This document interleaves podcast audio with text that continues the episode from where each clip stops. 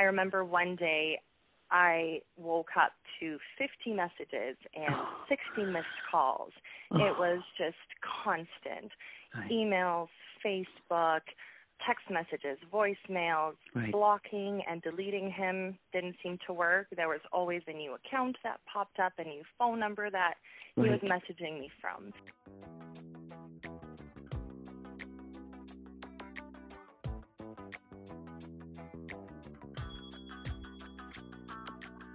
Hello, and welcome once again to another episode of Jumping Off the Ivory Tower with Prof. Julie Mack. My name is Dana Cornwall, and I'm the project manager at the National Self Represented Litigants Project. And I'm Julie Macfarlane, the director of the National Self Represented Litigants Project. This is, I guess, kind of a very special episode of Jumping Off the Ivory Tower, and we want to begin with a little bit of a trigger warning. What follows is a discussion of sexual assault and sexual harassment and the reporting process that, that our guests have gone through. And we just want to say that off the bat because if there's anybody out there, I'm sure we will have some listeners who have who've had similar experiences. Just the fact of of discussing these matters can be can be triggering. So we just want to let you know. So we have three amazing guests today. Uh, they are all either current Windsor Law students or, in, in one case, a, a Windsor grad. And each of them is going to talk about their experience of reporting sexual assault or sexual harassment to police. And it's especially impressive, I think, that they're doing so openly. There's no anonymity here. So, first of all, uh, Hannah Kirchik, who's a joint law and social work student now at Windsor. Hannah has actually spoken out in the past about what happened when she reported sexual assault to police, and we're going to include the link to her Globe and Mail video on the website. Hannah has also testified to the Federal Status of Women Committee in 2016 while she was still completing her social work degree at Ryerson, and we'll put that link up too. Our second guest is Irina Roska, who is a Windsor grad who now practices law with Montfortin and Partners. She articled in Toronto, and then Irina came back to Windsor. And Irina, I have worked with as a research assistant. She was also in my dispute resolution class when she was a student, which was where I first found out about her experience of harassment by an ex boyfriend and how she struggled with trying to get the police to take that seriously. And our third guest is Shirlene Chung, a Windsor 2L, and also a member of the National Executive of Students for Consent Culture Canada, which is a student organization across the country on uh, campuses looking to try to improve people's understanding of what consent means in sexual relationships. Shirlene, I talked to just as she was completing the Northwest Territories clerkship, and she came to Windsor previously from the University of Ontario Institute of Technology with an undergrad in legal studies. She too has spoken out in the past, and in particular, she's talked about how her undergraduate institution dealt uh, inadequately with her complaint against them, and we'll also put that up on the website.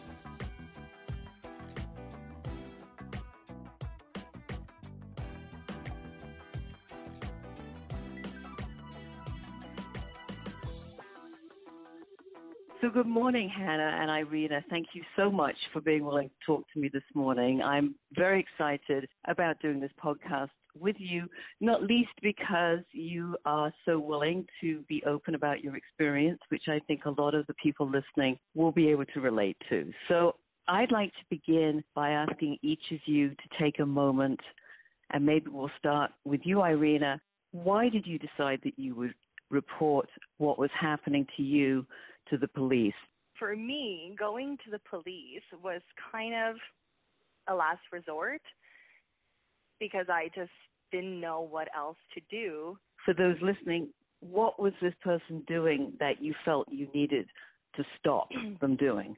After I made this decision to break up with them, we had been in a toxic relationship for years and years. There was a lot of going back and forth and unsuccessful attempts at leaving.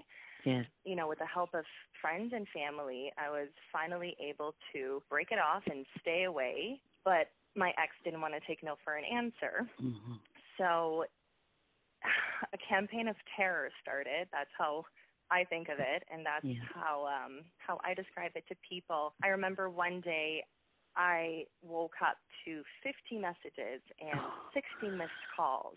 It was just constant Right. emails, Facebook, text messages, voicemails, Right. blocking and deleting him didn't seem to work. There was always a new account that popped up, a new phone number that he was messaging me from. So, Irina, would it be would it be fair to say that this was harassment? You've described it as a campaign of, of terror. It was harassment, an online harassment. I am convinced that even though the law does not describe it as harassment, I'm convinced that it was harassment. I made it clear to this individual that I did not want to speak to them anymore. They should not contact me anymore. That But they didn't it. take no for an answer. So when you took this to the police, you were asking the police to help you protect yourself against this individual, but as you've said, not in a traditional threat to your life or property way. right. correct? Right. So, so Hannah, could could I invite you to say a little bit about what happened to you and why you decided to report it to the police? Yeah, absolutely. So I was sexually assaulted by someone that I knew in my first year of university. And I reported to the police because some friends had similar experiences, but were very hesitant about going to the police at the time. I was really concerned for my safety uh, after it had happened. Yeah. But I think that the main reason why I wanted to go to the police was because I grew up believing that the purpose of the police was to protect the Right. public. Yeah. And um, I, I now know, reflecting, that that was a really privileged place to be, headspace to be, to have that belief. Um, Mm. And I recognize that a lot of friends that I was speaking to at the time that were hesitant about going to the police for racialized women Right. Yes. a trans yes. woman that yes. I had been communicating with, and that the reason why there was hesitation was because they had experience of violence from the police. They they weren't confident that they would be protected, and I recognized that as a white woman, I had this assumption that Right. like, oh, this happened to me. I'm scared for my safety, and now Therefore, I go to the police. the, the yeah. next thing is Yeah. go to the police, and I will be protected through this. Irina, can we come back to you? You were taking to the police uh, a complaint that was not a, well, certainly wasn't a, uh, a 20th century complaint. It was very much a 21st century complaint. And you were looking for them to do something to step in to help you stop this campaign of terror. What happened? So, my first interaction with the police uh, resulted in two male officers um, showing up at my house, and I instantly felt like they took his side. I tried to explain to them the horror that my life had become, how I was just unable to escape this individual given Yeah. all the technology that he had at his fingertips you know, his invasion of privacy in hacking my email, my accounts to see Mm. what I was up to, what I was doing. And their answer to me was something along the lines of, well, give the guy a break. You know, you did break up with him. He's probably brokenhearted. Now, it had been five months of this at this point, Julie. Yep. And there are ways to express a, bro- a broken heart, aren't there? And there are other ways that are maybe not so acceptable to express a broken heart. So how how did you get on with trying to explain that to the police officers?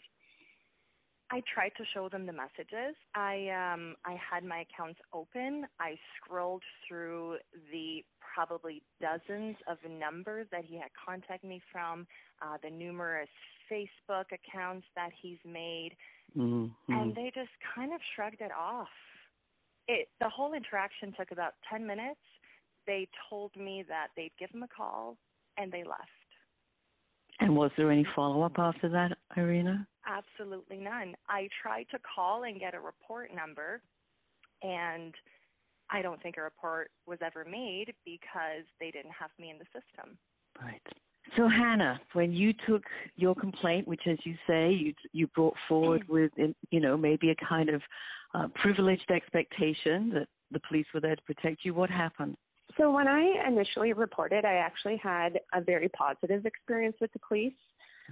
Um, they made me feel believed when they took my statement Mm. and they charged the individual and I, I So they think laid that I was charges in, against him. yeah they they did Yeah. lay charges and I was in a room with I believe two or three male detectives and all three of them made me feel believed and Right. like this had happened and that it wasn't okay. The next step was to meet with the crown attorney and the and a detective assigned to my case. And at that point, they had charged the individual, brought them in to the police station, and then I was going in for the meeting with my crown attorney. Right. And within the first few minutes of the meeting, the detective turned and looked at me and said, You know, I've seen a lot of creeps in my day, and your offender isn't a creep. And, and this was supposed to mean what?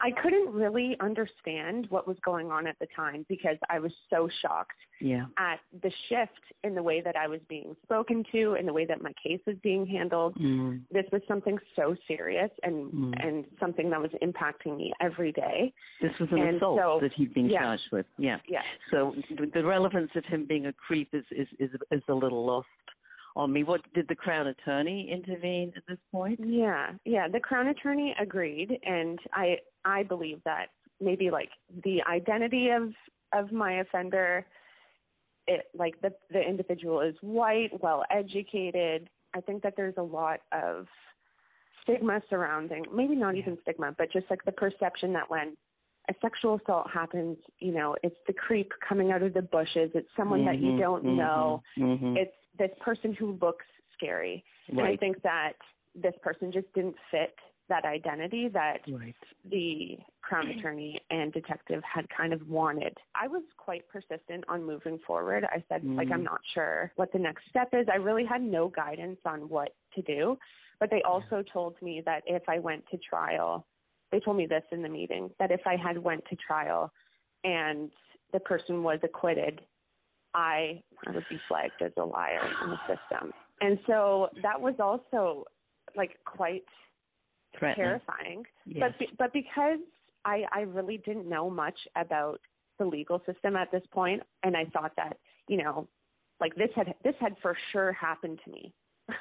so I was confident about like, well, I'm not going to be found a liar because it right. happened to me. Yes. So I, I still want to move forward. Like I have to pursue this because it absolutely happened to me, which means that this person wouldn't be acquitted at trial. That that was my mental process yeah. at the time. They, they had told me that they were going to contact that individual's lawyer and set up a court date, and I wasn't contacted for about two months after, and then I started calling and it took about six to eight months to finally get my detective on the phone. I demanded to speak to him, and he said, "Oh, sorry, someone should have told you, but we dropped your case months ago." and I started crying on the phone, and he was like, "Okay, have a good day," and hung up. Oh God. And that was the end of my proceeding with the police and, so, and with my case.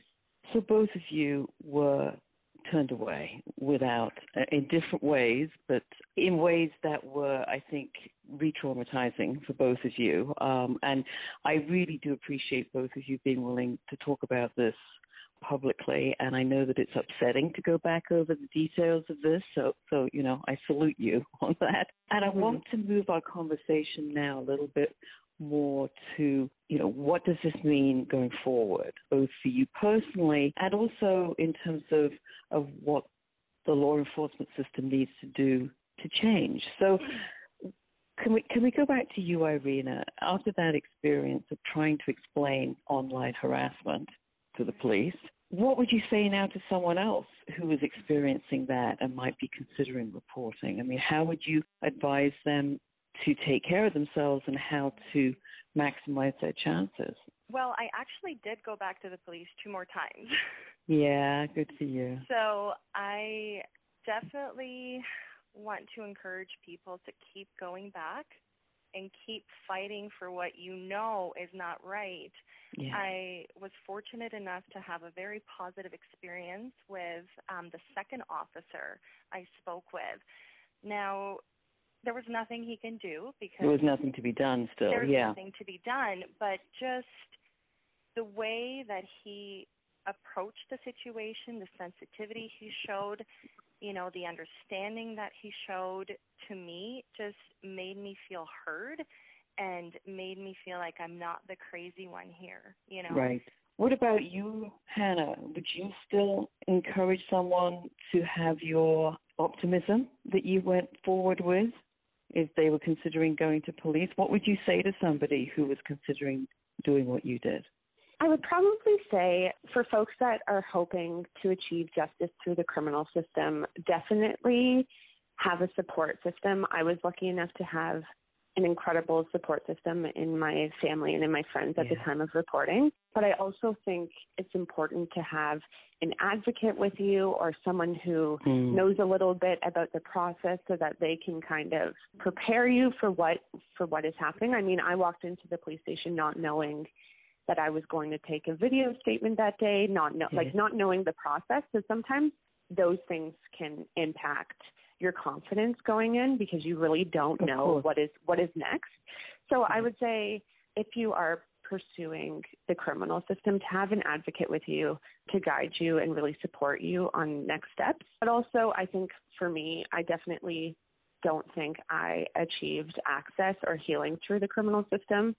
And it took um, a moment with my mentor at the time in second year to say, like, what is what does justice look like for you mm-hmm. outside of this system? So what I think you're saying, Hannah, is yes, do it, but be ready to take care of yourself and be ready to have other ways to manage what's happening to you. Do you want do you want to add anything to that, Irina? No, that's actually everything I was uh, I was thinking as well. I mean, I'm very struck by the fact that both of you are white, privileged, but may I also say um, extremely articulate and self aware young women. And I'm thinking if you had such a bad time with this, and this is the point that Hannah raised earlier, others who are of color or trans or indigenous, other people are going to have a much harder time again. And I have to tell you, frankly, that there are times when I speak to people who are the victims of sexual violence who are considering going to the police, and I find it difficult to encourage them to go. So, can I maybe bring this back to you personally now, each of you, and in terms of your own activism? And, and Hannah, you have already touched on this, but I'd love to hear just a minute from each of you on the, the impact this experience has had on you going forward, both you personally and uh, as as individuals who want to press for change. Irina, should we start with you? I've known about your story for some time, mm-hmm. but when you originally wrote about it for me um, and we talked about it, I know you were still very raw, and yeah. I wasn't sure when I approached you to be on the podcast whether you would actually be willing to be, you know, publicly associated with this and disclosing about this, and you were very clear to me that you would. So mm-hmm. that seems to me to be a personal impact. Do you, do you want to say something about that decision? Oh, absolutely. I can't be the only person that has gone through this, you know. well, he knows that at least there's one other now in Hannah, right? right. So I just think it's important for young women to hear these stories and to realize that there is a light at the end of the tunnel. Yeah. For a long, long time, I felt like I was stuck. I felt like I just couldn't move forward. I was depressed. I didn't know what to do. And I was fortunate enough to have a strong support system. I pursued counseling and I just focused on healing myself right. rather than getting this individual to stop. And I think you also got to the place where you no longer felt that this was something you should feel shame for, but you could be upfront about and use it as part of this debate going forward. So, Hannah, you've been, you know, increasingly since your experience, it seems very involved in speaking out about about this, um, and and and doing that, I think, to encourage other young women to speak out too. Do you want to do you want to say a few words about the impact of that experience on you in terms of your, yeah. your own activism? Definitely. I think in terms of activism, after my experience with the police about a year after I released a video with the Globe and Mail detailing my experiences. Yep. And we'll put reached, up on the podcast website. it reached um, j- over five million views, which was shocking. Wow. wow. But but I think the most shocking thing was hundreds of survivors were reaching out to me on social yes. media platforms, yes, telling me that they had been through the same thing with mm-hmm. the police. Mm-hmm. And I and I think that in that moment, I could kind of declare like that it wasn't personal for me. Yes. And that it, that this isn't an isolated event. Exactly. And so, in some way, as much as it was disheartening to know that other folks had experienced this, I realized that there was a community of survivors that that were mm-hmm. going mm-hmm. through similar movements with healing, not just healing from the experience of violence, but also from their experience with the police. Of reporting. And yes. being turned away from an institution that is here to protect us. It does center different forms of oppression that someone's going through can directly impact uh, their experience with the police. For example, like I've spoken with Southeast Asian women who have um, reported their experience with the police, and instead of the police undergoing an investigation of the violence, they investigate their citizenship. Well, you're both very inspiring on this, and I really appreciate you talking to me today about this. Thank you both very much. My pleasure. Yes, thank you so much for having this conversation, Julie. It's an important conversation to have.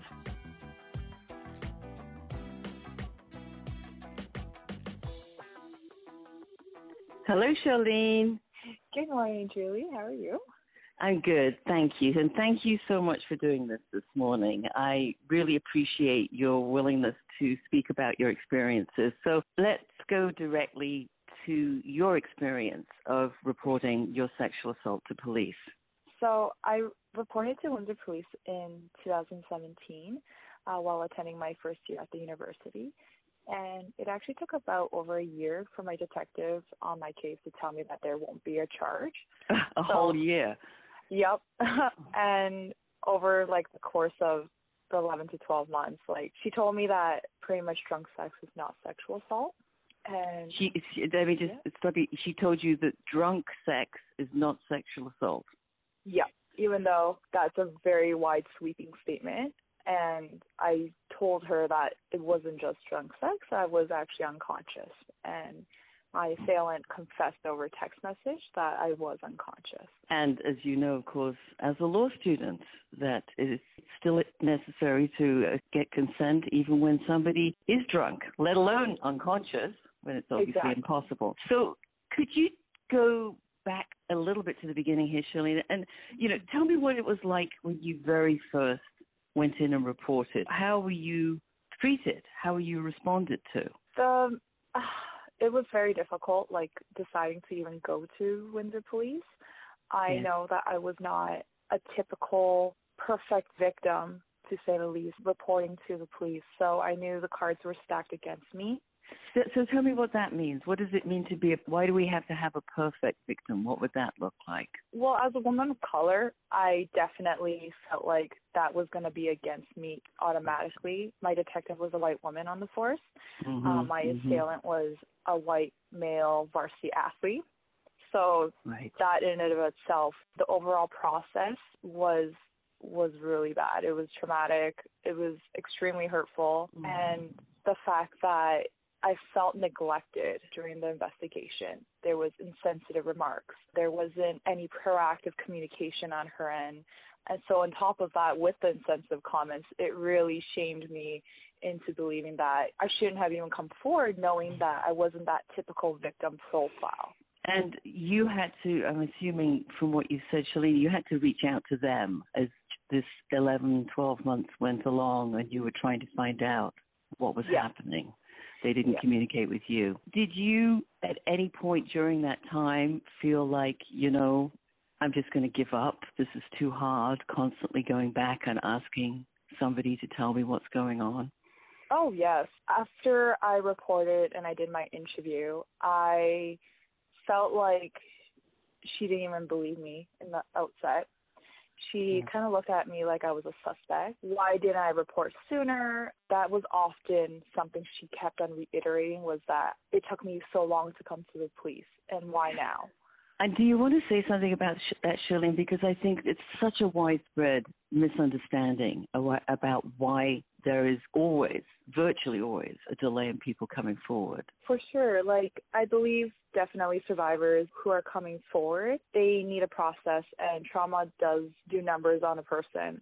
so the way an individual will experience the trauma and process it, it has to be on their own time. Yes. And sometimes people don't even acknowledge what had happened is a rape or sexual assault. Other times, especially as a woman of color, that could like stem from cultural pressure. So Yeah. for me, for instance, you know, I'm not this rich white lady who's coming here to say something that has happened Yeah. to me and the police are going to just automatically take me seriously. Like no, I'm someone who has cultural pressure, who has Mm. a lot of pressure like family ties and culturally it's not appropriate for me as a woman to speak out about Yes. something like this. Yes. So that worked against me and especially all those prejudice um I definitely felt that that made it worse for me. In your case, Shalene, as with so many uh, of these reports, the police ended up describing this case as unfounded, which means that an assault took place, but in their subjective judgment, it's not worth prosecuting because it would be difficult to get a conviction. So Yeah. that's, of course, described as not saying there was no assault, you were assaulted, but there is an insinuation here that somehow, going back to your earlier point, you're not the perfect victim. It was very difficult to hear that. For me personally, I think the substandard treatment throughout the 11 to 12 months, for instance, was something that took, I would say, I actually felt worse than the actual assault, especially as someone who was told that the police is supposed to be there for the community, is supposed to serve and protect. Yes. And I felt that as soon as she told me, you know what, like we're not even going to lay a charge, um, that really hit me. And I think that has impeded my process of healing and accepting Yes. what had happened to me. Yes. And then it's described by so many women as the second assault, the experience of Exactly. going through trying to report. Here's a hard question because I know that you are very active in your advocacy for sexual assault and rape victims and that these issues are very important to you. Yeah. But would you tell another woman, and maybe in particular a woman of color like yourself, to report to police?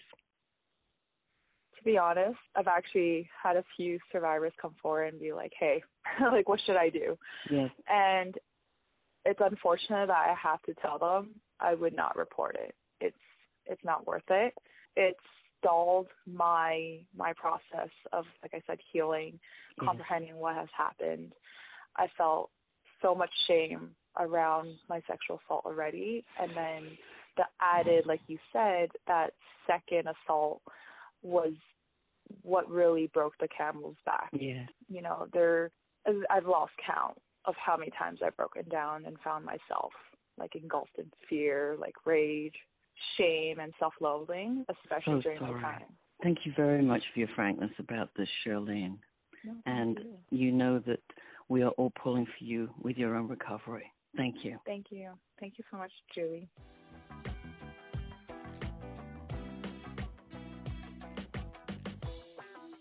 So I want to say right off the bat how impressive, obviously, these three women are. And really just we have to commend their courage in being willing to speak out on this issue Yes. because as we as we know in our culture, it's not always an easy road to speak out. No, and I did um, offer each of them the opportunity to describe their story anonymously, and each of them was very clear that they wanted to be identified. There's a lot to unpack here.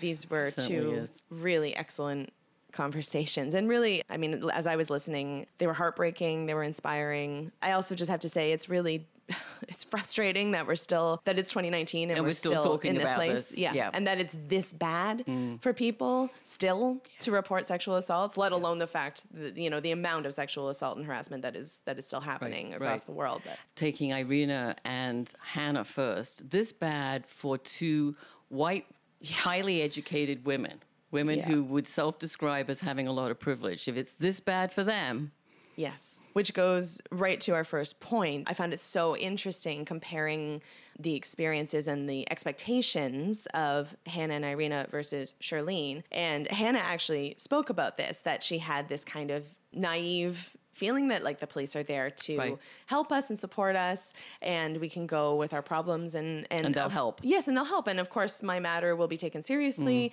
and this guy will have the law come down on him because he did something wrong and that's just the way it works whereas of course Charlene said specifically Mm. Went in much more skeptical. yeah, which is interesting because Hannah said that exact thing about as she, you know, um, after this had happened, she spoke to more victims and particularly other victims who were women of color about their experiences and realized that she was coming from a position of privilege, even assuming in the beginning that the police would be helpful, whereas Charlene had a hard time even deciding in the first place to go to police because she sadly knew from cultural experience that she wasn't necessarily going to have a good experience doing that. Exactly. And, you know, all three of them are also women who probably more articulate than many in standing up for themselves and their own interests. So, again, if it's this hard for them, I think you and I, Dana, were also both very struck by uh, the comments of the wonderful Bronte. Yes. Shout out to Bronte Yes, Petrick, our, Bronte. our sound editor, um, who's been working with us now for, for a year, a little bit more than More a year More than a year now, yeah. and you know does sometimes give us a little bit of feedback Mm-hmm. on uh, on the interviews. She was very clear that she wanted to say how much these had affected her, these stories, how depressing it was, for the same reasons that you expect to be able to go to the police and be taken care of. The second thing that we wanted to discuss here is the idea of the second assault, as you as you brought up within the conversation with Hannah and Irina, that um, it's bad enough, of course, that somebody goes through an experience like these women went through in the first place, but then to you know go to the police to muster up your courage to do that in the hope that something that justice would be served Right. and then to experience what exactly amounts to as um, i forget i think it was charlene said it, it was worse actually Yes. than the original assault which is shocking and horrifying Yes, yes. It's it's a form of re-victimization, Mm-hmm. and there's increasingly work being done on this. Uh, you know, there's this concept of institutional betrayal that's been written about by a number of people now, including most prominently uh, a woman named Jennifer Freyd, and in the context of reporting to institutions, whether that's your school, your university, your church or in this case to the police force, seeing their lack of caring and compassion, mm-hmm. and also seeing the limits that they will put on how far they will take a matter, which we saw, of course, in all three cases here, is described as betrayal. Mm-hmm. And when it's an institution that you really identify with, then obviously that's that's that is like a second assault. It reminded me, I, I think it did you too, of the the podcast we did in the first season mm-hmm. with Brady Donahue, who spoke about reporting her assault to campus police and said very clearly it was worse than the assault to That's go right, through being then accused by campus police of false reporting, which was what happened to Brady. Mm-hmm. That one is tackling campus rape culture, which we'll mm-hmm. put the link up mm-hmm. on the podcast page. And then finally, you know, we kind of there's no neat way to to wrap this one up because it's interesting to note the difference between Irina and Hannah, you know, when you talked about, you know, what would they say to to other victims? Their attitude was very much, you know, keep, Keep at it. pushing, keep Yeah. fighting, keep going back, don't let up, um, keep fighting. Whereas when you asked Charlene, Mm. what would she say? Uh, would she recommend that people report?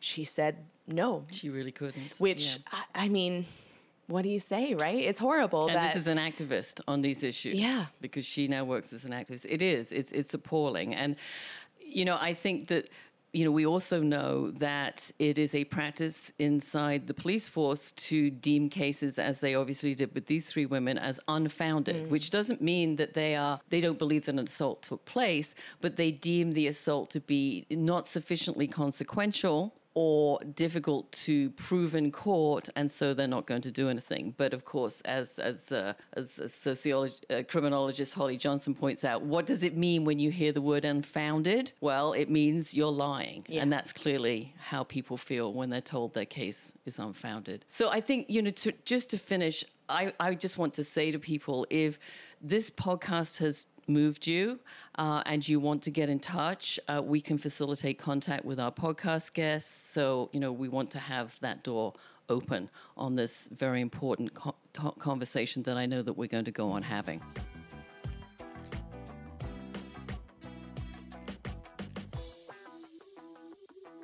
In other news, Welcome back to another segment of In Other News, where we share some updates from the world of access to justice. First up, an update regarding last week's story about the Ontario government's cuts to legal aid. There's been an increase in articles about what the effects of these cuts will be. This includes looking at the cost of civil justice, noting that over a three year period, the additional cost to the healthcare system as a direct consequence of people experiencing everyday legal problems is an estimated $304 million. Consequently, there have been calls by lawyers, nonprofit organizations, and the general public to reverse the cuts. There's also a petition that's been circulating, and we encourage those of you concerned about access to justice to sign and distribute this call to reverse the cut of $133 million of funding to Legal Aid Ontario. You can also check out our podcast episode from last week for more information. For our second news story, Canadian Lawyer Magazine published its 2019 survey of legal fees. The survey examines how lawyers across the country bill clients and found that most lawyers, 88.56%, continue to use the billable hour, although 62.7% use flat rates and 33% rely on contingency fees. The survey examines trends across the country as a whole and within individual provinces, and also notes distinctions between small, mid sized, and large law firms. We've talked about innovation and pricing models at NSRLP before, and the sticker shock that often accompanies the billable hour model, and we're hopeful that more law firms continue to innovate the way they bill their clients. For our third news story, we're thrilled that the Ontario Court of Appeal accepted arguments about access to justice, procedural fairness, and evaluating evidence in the case of Kawartha Haliburton Children's Aid Society versus MW, Curve Lake First Nation, and Office of the Children's Lawyer. The NSRLP had intervener status on this case and were represented by Kate Kehoe, to whom we are extremely grateful for her wonderful advocacy. The Court of Appeal decision confirms courts' obligations to ensure effective parental participation in child protection cases, especially given the vulnerable circumstances of the parents. The case dealt with issues of child protection, Indigenous heritage, self representation, and the use of summary judgments against vulnerable parties. In paragraph 80, Justice Benotto summarizes the approach to deal with such cases and includes point 4, which reads as follows quote, Judicial assistance must be provided for self represented litigants. In particular, judges must engage in managing the matter and must provide assistance in accordance with the principles set out in the Statement of Principles on Self Represented Litigants and Accused Persons established by the Canadian Judicial Council. Unquote. We've linked to a Twitter thread by Kate Kehoe, which outlines some of the other important results of this case. Be sure to take a look at this Ontario Court of Appeal decision, which will hopefully result in more meaningful access to justice moving forward. That's it for this episode of Jumping Off the Ivory Tower. Join us next week for a conversation with Nancy Merrill, the president of the BC Law Society, talking about paralegals, pro bono services, and more.